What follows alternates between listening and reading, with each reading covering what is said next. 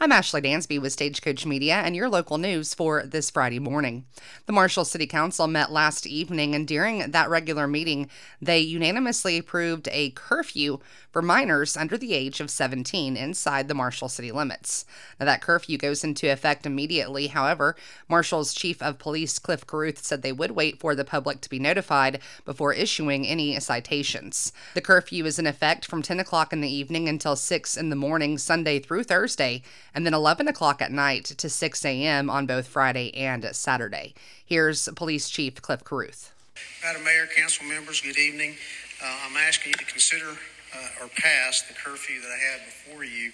Um, the, the, purpose of the curfew is to provide the police department and other law enforcement a tool to address juvenile crime. We've, we've experienced an uptick in violent crimes by the juveniles, and in many cases, uh, late at night.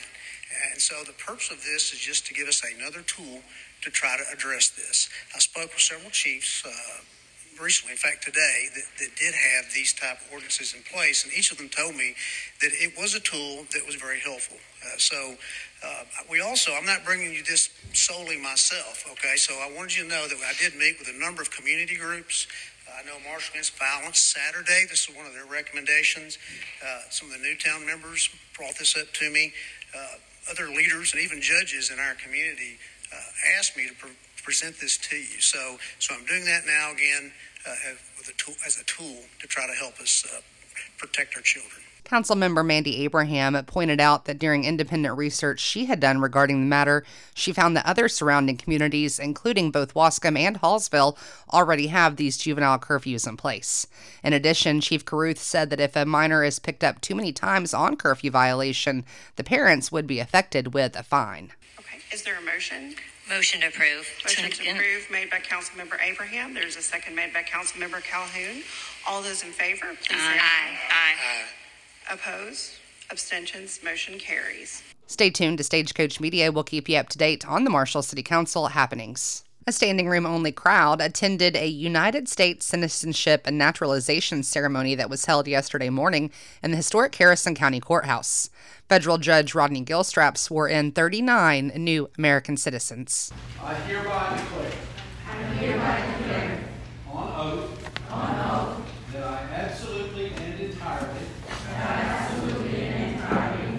Renounce and abjure. Renounce and abjure. All allegiance and fidelity. All allegiance and fidelity. To any foreign prince. To any foreign prince. Potentate. Potentate. State. State. Or sovereign. Or sovereign. To whom or which I have heretofore been a subject.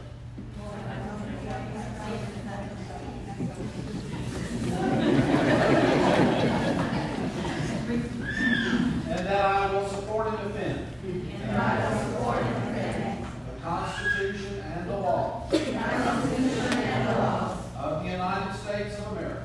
Of the United States of America. Against all enemies. Against all enemies. Foreign and domestic. Foreign and domestic. That I will bear true faith and allegiance to the same.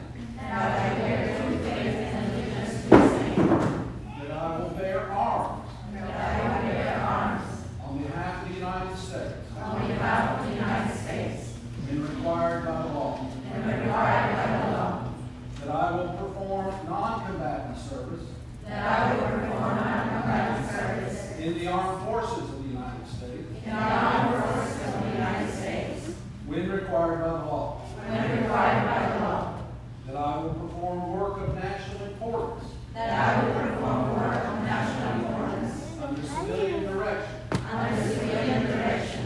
When required by the law. When required by the law. And that I take this obligation freely. And that I take this obligation freely. Without any mental reservation. Without any mental reservation. Or purpose of Or purpose of evasion. So help me God. So help me God. Congratulations.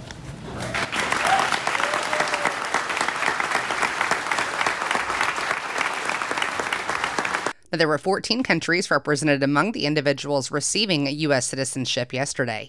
It was incredibly moving, and I think when we said the pledge after they had been uh, sworn in, the first time they had said the pledge as American citizens, there wasn't a dry eye in the room. Well, this isn't great news, but you certainly need to know. SWEPCO announced yesterday the company is implementing a fuel surcharge to recover costs associated with the February 2021 winter storm. The surcharge will go into effect April 29th, that is today, for Texas customers as approved by the Public Utility Commission of Texas. The surcharge will result in a charge of $5.96 per month for a residential customer with 1,000 kilowatts of usage per month. The impact on commercial, industrial, municipal, and lighting rate classes will vary by rate class and usage characteristics. To help lessen the impact on customers, that winter fuel surcharge will be spread over a five year period. Now, over the course of 12 days during that storm, SWEPCO's Texas fuel cost increased $176.2 million. The costs were attributed to significantly higher fuel prices, regional grid requirements to run all generating units, and higher cost for purchased power. By comparison, the Texas fuel cost for the entire month of 2020 amounted to $195 million. Don't you wish we could just add a surcharge to something when we had some major catastrophe at our house or something broke or the engine went out in the car? Would be nice, wouldn't it? Well, let's move on from that. This is just good.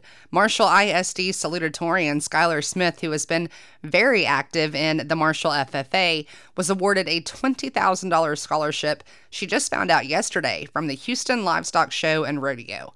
Now, after she has completed two years of college, she can apply for an additional $16,000 in scholarship money. We are so proud of you, Skylar. That is absolutely outstanding. Well, Buddy Power Promotions continues their planning for the upcoming Stagecoach Days. That's coming back May 20th through 22nd. And one of the big activities will be a parade. Here's Amy Owen with more. Um, we're looking for anybody that wants to enter, different businesses, different groups, organizations. We just want to see you know, the Stagecoach Parade be a good comeback. I mean, if we haven't had a parade for Stagecoach Days, we haven't had Stagecoach Days in a while, so I just want this to be a really good comeback event. The parade's kind of a kickoff. It brings the town out. It's kind of it's the start of the Saturday that of all the different events that are going on downtown. There, the fees are free. We just want everybody to come out and have a good time. Um, if they're interested in the parade entry, they can always contact me. They can send me an email, and I'll send them a form. Um, just really simple. We just need to kind of know what you're wanting to enter in a parade, whether it be like a group of people or a float or you know antique cars you know just so we know how to place you in the parade. We've had quite a few interested. We've sent them emails. Some we've heard back from some we have not but i don't want to give there's a lot of behind the scenes that are little extras that we're not going to talk about until the parade, just so it's like a big wow factor of what's in it. But you're definitely not going to want to miss the parade. You can email Amy at amyowen16 at yahoo.com. That's A M Y O W E N 16 at yahoo.com. Well, that's going to wrap it up for me today. I'm Ashley Dansby with Stagecoach Media. Lots happening across the area, and I'll keep you updated.